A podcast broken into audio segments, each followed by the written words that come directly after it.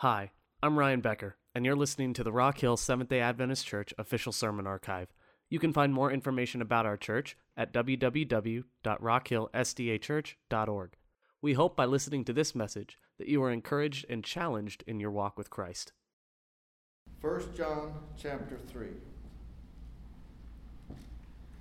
Behold, when you when you hear that word behold, that is something that kind of catches your attention. He's got something important that he wants to tell you. Behold, what manner of love the Father hath bestowed upon us, that we should be called what? The sons of God. Therefore the world knoweth us not because it knew him not. Now, he says that we're going to be sons of God. What does that make us then in relation to Jesus Christ? Brothers. Brothers and sisters. We're brothers and sisters to Jesus Christ. How does that make you feel? I don't know about you, but that should give you a lot of excitement and think, wow. You mean to tell me the one who died for me, I am now his brother? But that's exactly what God is saying here. This verse tells us who we are members of God's family, sons and daughters of God. And the thing about these verses, the creator of the universe, the great I am, has chosen you. We didn't choose him. He chose you. He chose me to be his son and his daughter. As believers, our self worth is based on the fact that God loves us and that he calls us his children. We are his children now. We don't have to wait till sometime later in the future. We are his children now. Knowing that we are his children encourages us to live as Jesus lived. Notice verse 2. Beloved, now are we the sons of God, and it doth not yet appear what we shall be. But we know that when he shall appear, we shall be like him, for we shall see him as he is. You know, when I think about that verse, I think about Sinai, when the children of Israel came to Sinai and the commandments were given. Were they able to look upon the mountain? Were they able to come up too close to the mountain? They couldn't, could they? Because of the glory of God. But yet, this verse tells us we shall see him as he is. We shall see him face to face. Verse 3 And every man that hath this hope in him purifieth himself, even as he is pure. Is this something that we do on our own? This says this says it purifies himself, even as Christ is pure. Purifies himself. What does that mean? To be purified with the Holy Spirit. To be purified by the Holy Spirit. In other words, it's the work that He does in us. It's not what we do. Do we have a part to play in that, though? Yeah. The choices we make, right? The choices we make. The Christian life is a process of becoming more and more Christ like. Go with me to, keep your hand in 1 John 3, but go with me to Romans chapter 8.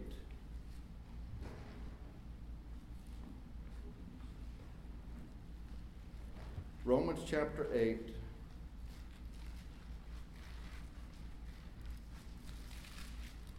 And verse 29.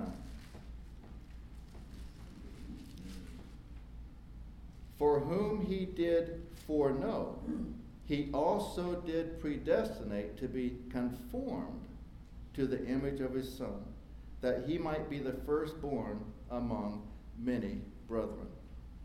And this process will not be complete until we see Jesus face to face. Notice 1 Corinthians chapter 13. 1 Corinthians chapter 13.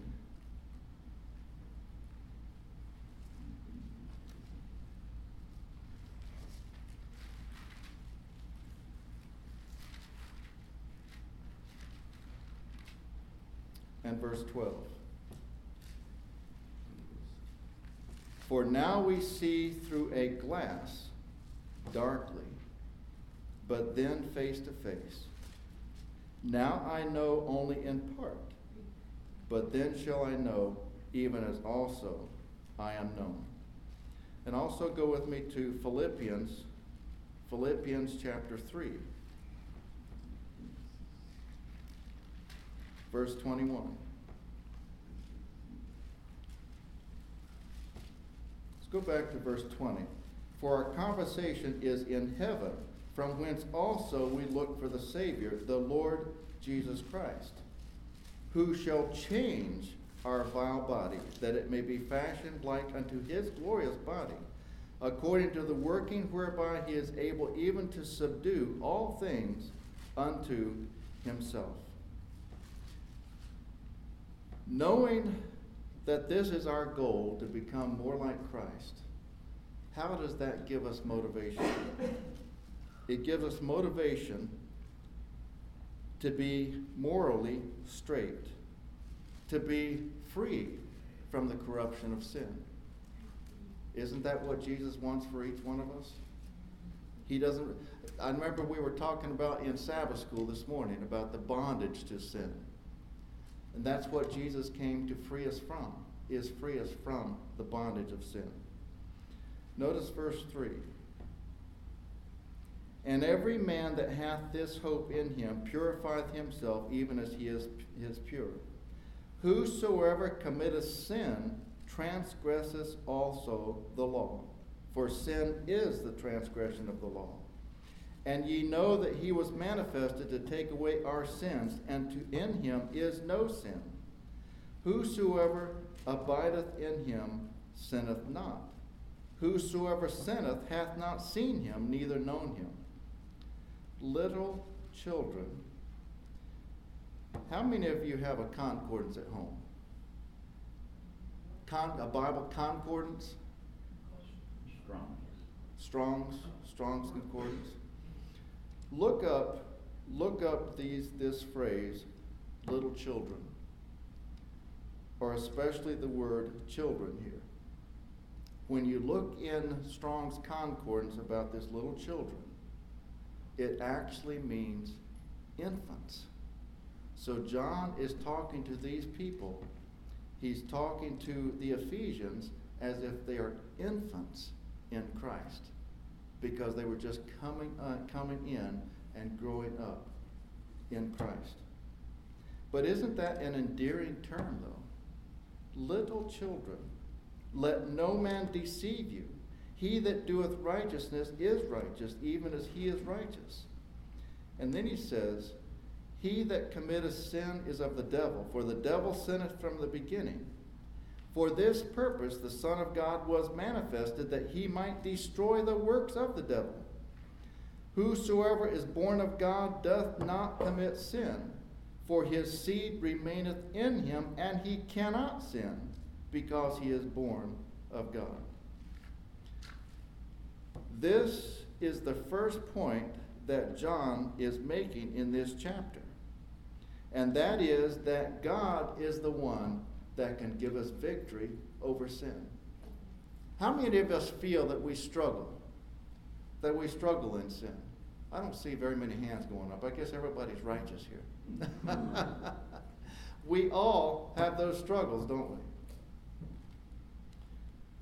But it says in these verses, John says, God gives us the victory.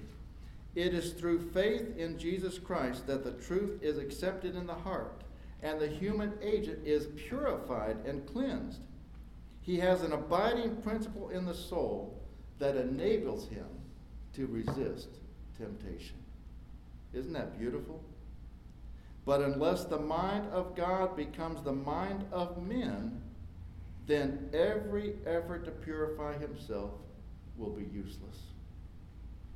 And that reminds me of another text in the Bible that says, All our righteousness is as filthy rags.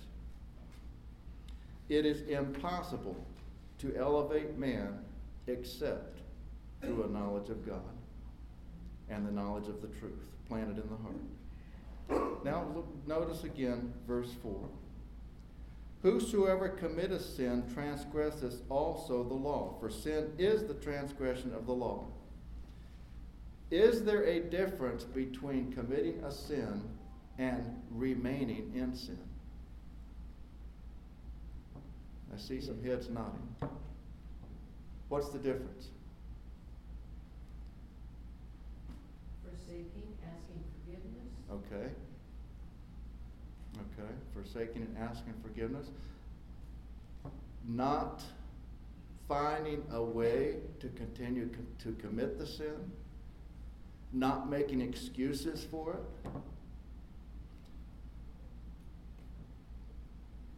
it. You know, even those that are most faithful commit sin from time to time.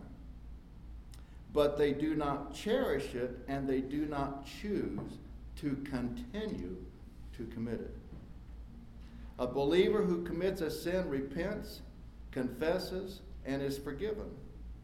A person who remains in sin, however, is not sorry for what they are doing. They don't care. Thus, they continue and they never receive forgiveness for it. Such a person is against God, no matter what kind of religious claims they may have. Notice again verses 8 and 9. He that committeth sin is of the devil, for the devil sinneth from the beginning. For this purpose the Son of God was manifested, that he might destroy the works of the devil. Whosoever is born of God doth not commit sin, for his seed remaineth in him, and he cannot sin because he is born of God. We all have areas in our lives where temptation is strong, very strong. Habits are very easy to break. Hmm? Do what? Hard to break. Habits are hard to break. Do you know why habits are so hard to break?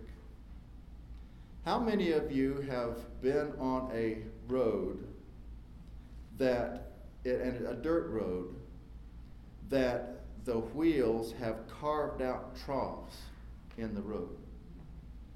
And you can't hardly drive on the road unless you go in those troughs. Our brains are wired in the same way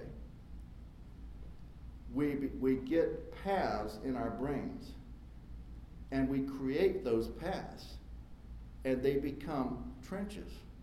That, that's the way I kind of view it. Now, is it easy to fall into those trenches? Very, very, very easy.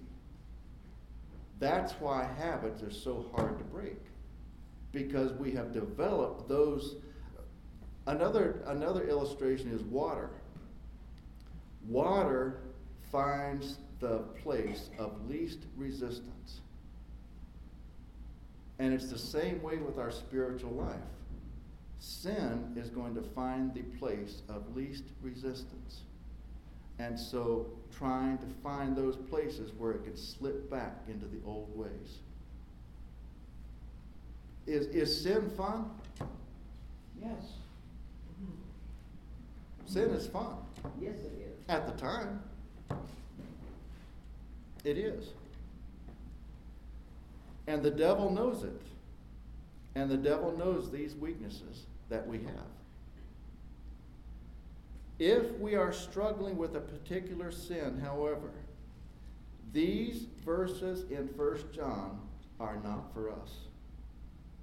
Even if for the time it seems that we keep on sinning, John is not talking about here the people whose victories are still incomplete.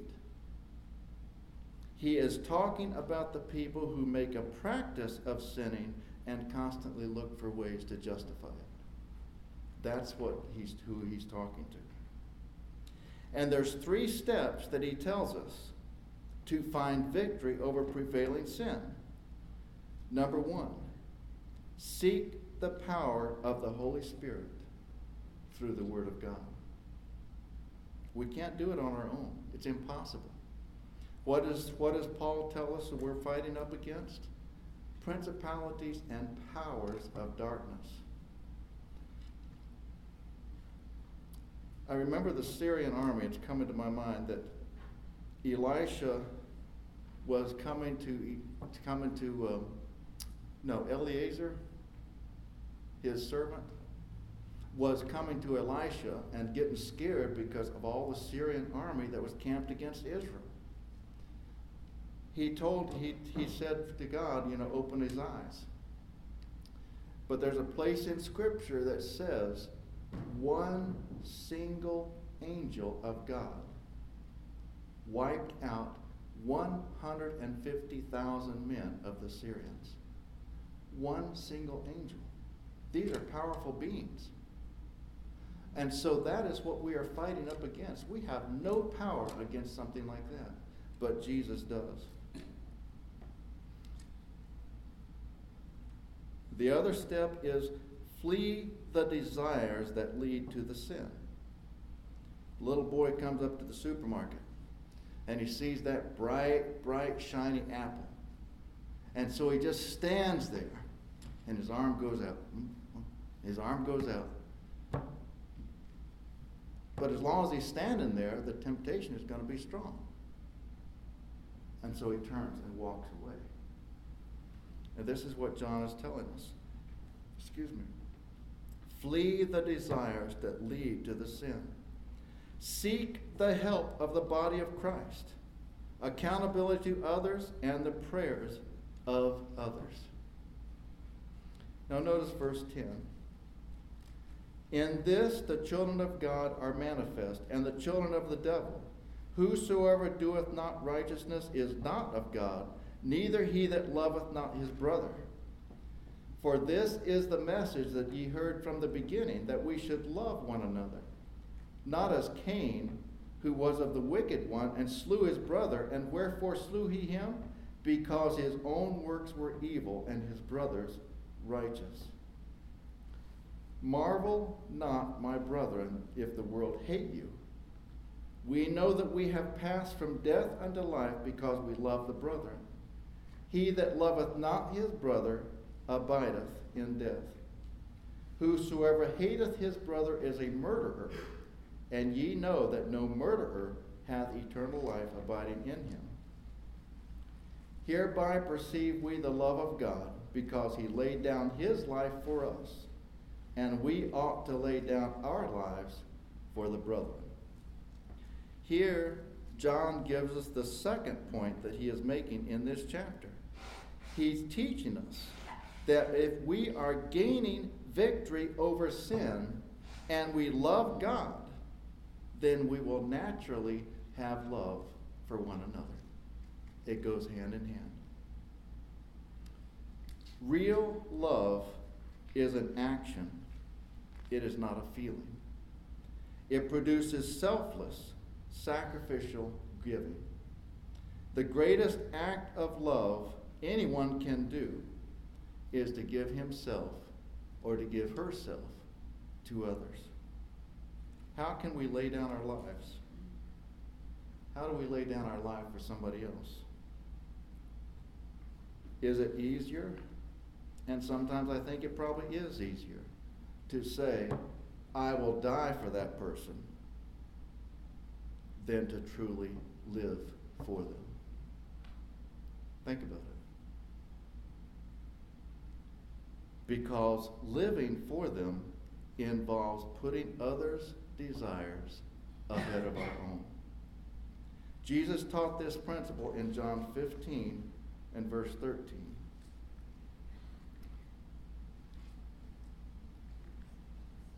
John 15 and verse 13.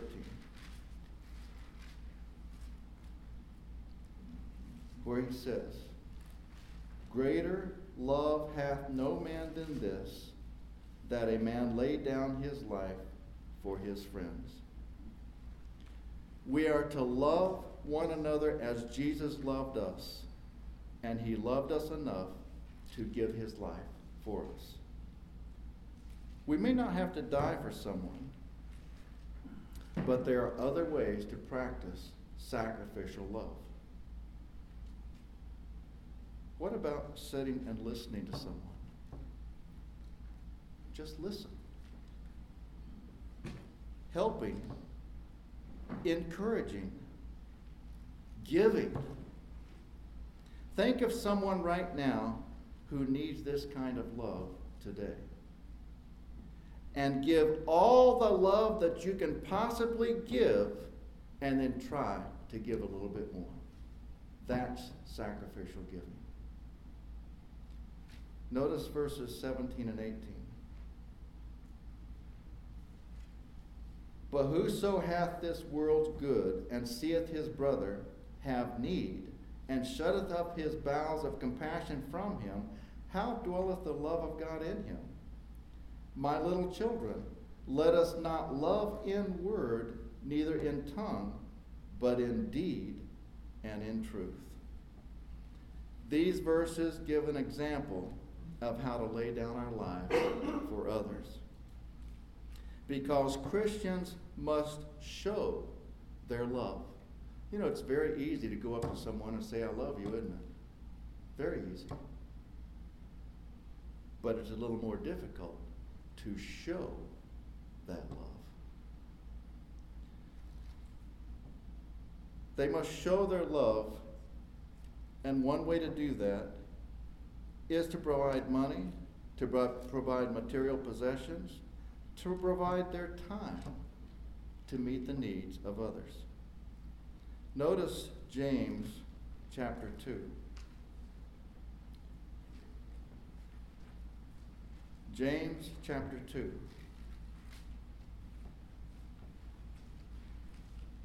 Beginning with verse 14. What doth it profit, my brethren, though a man say he hath faith and have not works? Can faith save him?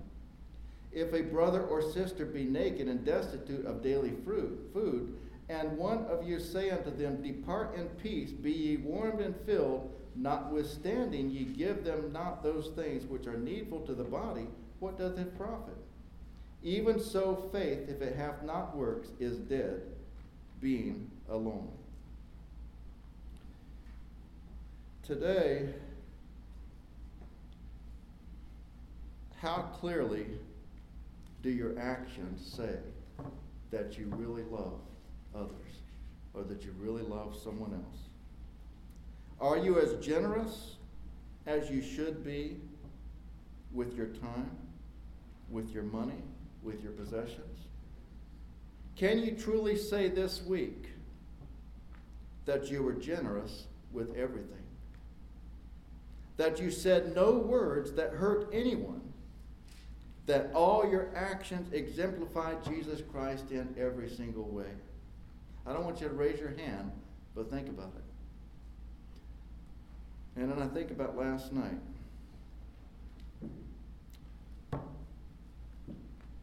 We had gone up to the uh, Gastonia Hospital to see Cindy. We were on our way back there was a pickup truck that was following extremely close behind. You've all been there, you've seen that. Like he's probably saying, Would you just get out of my way?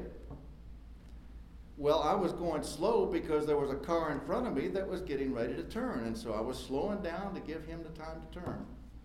Well, as soon as that car in front of me turned, that pickup truck just whipped out around me and I saw his hand doing all kinds of things, and I just ignored him. Well, then, not very long, he started slowing down. His right signal was on. And so I proceeded to pass him, not revving up my engine, just going around him. Well, you know what he did? He didn't just turn.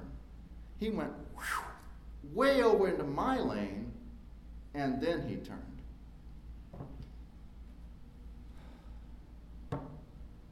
I didn't have too kind of words, did I? I didn't use any profanity, but I, I don't, I don't remember what I said, that crazy goot or something another. I don't know what I said.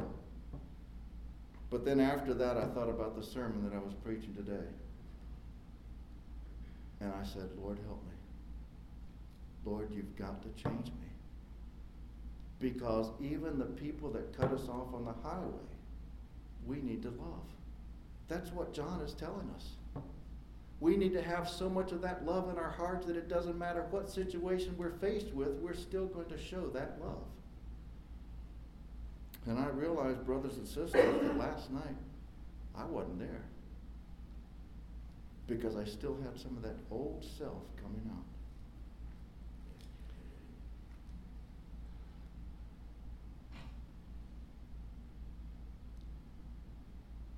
Verse 19, and hereby we know that we are of the truth and shall assure our hearts before him. For if our heart condemn us, God is greater than our heart and knoweth all things. Beloved, if our heart condemn us not, then we have confidence toward God. Many are afraid that they don't love others as they should and they feel guilty because they feel like they're not they're just not doing enough to show their service to God. And their conscience bothers them. I believe that John had these very people in mind when he wrote this letter. So how do we escape the accusations of our conscience? We all we all go there sometimes, don't we? Who is our worst enemy? Ourselves. We can condemn ourselves a whole lot more than somebody else can condemn us. But how do we escape these gnawing accusations of our conscience? Not by ignoring them or rationalizing our behavior, but by setting our hearts to rest by the love of God. If we feel guilty, and by the way, who is the one that gives us guilt? It's not Christ. Christ does not use guilt, but the devil does. We should remind ourselves that God knows our hearts as well as our actions. His voice of assurance is stronger than our conscience. If we are truly in Christ, He will never condemn us. Notice Romans 8, chapter 1.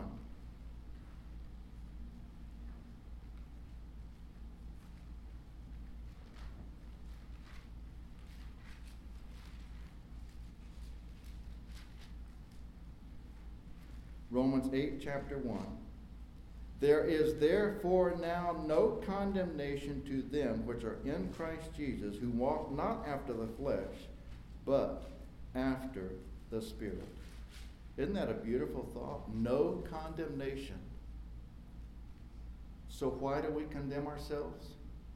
We don't need to, because He doesn't condemn us. So, if you are living for the Lord but feel that you are just not good enough, remind yourself that God is much greater than your conscience. He's the one that's in control. Notice verse 21 of 1 John 3.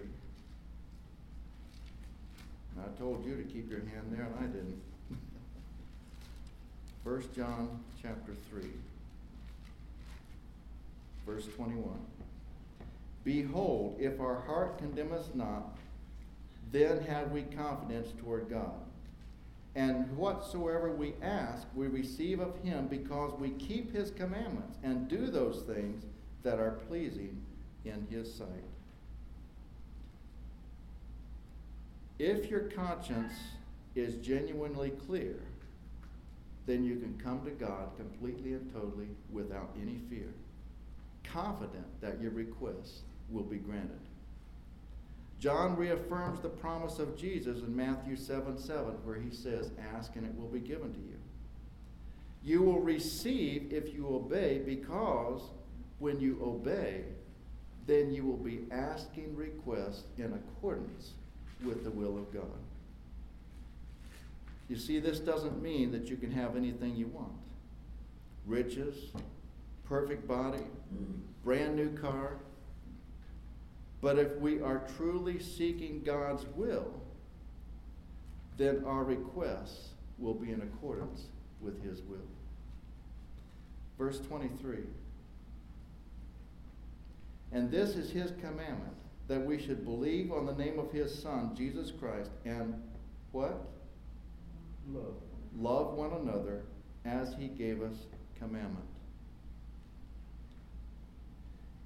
In the Bible, a person's name stands for his character. It represents who the person really is. We are to believe not only in Jesus' words, but also in his very person as the Son of God. To believe on the name means to pattern our lives after the life of Christ, to become more like him by uniting ourselves with him. And how do we do that? We were talking about that in, in, the, in the Sabbath school class this morning. How do we do that? How do we become more like Christ? Come on, Sabbath school members. Communication. Communication. It's just like it's just like a husband and wife. How do we keep our relationship strong? Communication, time with one another. It's the same with our relationship with God. Why is it that that relationship is so many times the one that we put on the back burner? Because so many times we think that we can do it ourselves. So many times we think, okay, God did this over here for me. I, I got this now. But God wants us to come to Him all the time. Verse 24. And he that keepeth his commandments dwelleth in him, and he in him. And hereby we know that he abideth in us by the Spirit which he hath given us. This is a mutual relationship, isn't it? It's not a one sided relationship. It's not God giving all and us giving nothing. It is a give and take relationship. That is why God used the marriage relationship so many times to show the relationship that He wants to have with us is that give and take, that give and take. It's a mutual giving and taking. It's a vital relationship that shows itself in Christians who keep three essential commands. The first one, believe in Jesus Christ. And not just believe, because even the devils believe and tremble, but believe and pattern our lives after Him. Then, second, love the brothers and sisters. And third, live morally upright. The Spirit's presence is not only spiritual and mystical, but it is practical. Our conduct verifies the Spirit of God living in us.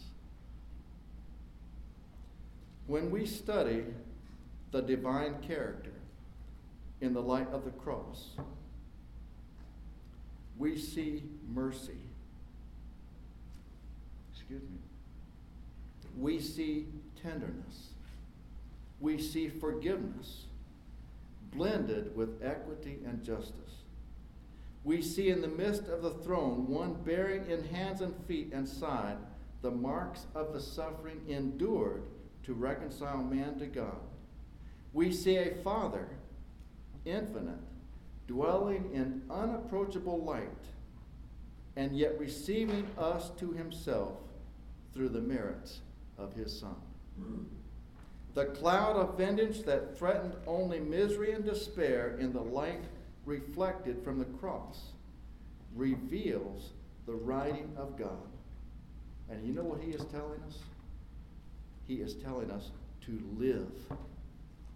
Live, sinner. Live, ye penitent, believing souls. Live, because I have paid the ransom for you. That's what God is telling us. In the contemplation of Christ, we linger on the shore of a love that is measureless. We endeavor to tell of this love, but language fails us.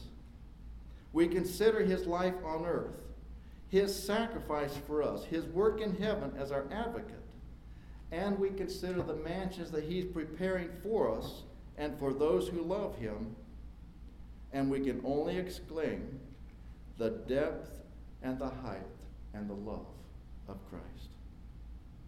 Herein is loved, not that we loved God, but that he loved us, and he sent his Son to be the propitiation for our sins. Because 1 John 3 1 says, Behold, what manner of God, or what manner of love the Father hath bestowed upon us, that we should be called the sons of God. In every true disciple, this love, like sacred fire, burns on the altar of the heart. It was on the earth that the love of God was revealed through Christ. Now it is on the earth that his children are to reflect his love to everyone around them. Thus, other people are led to the cross of Christ because of our life, our exemplary life.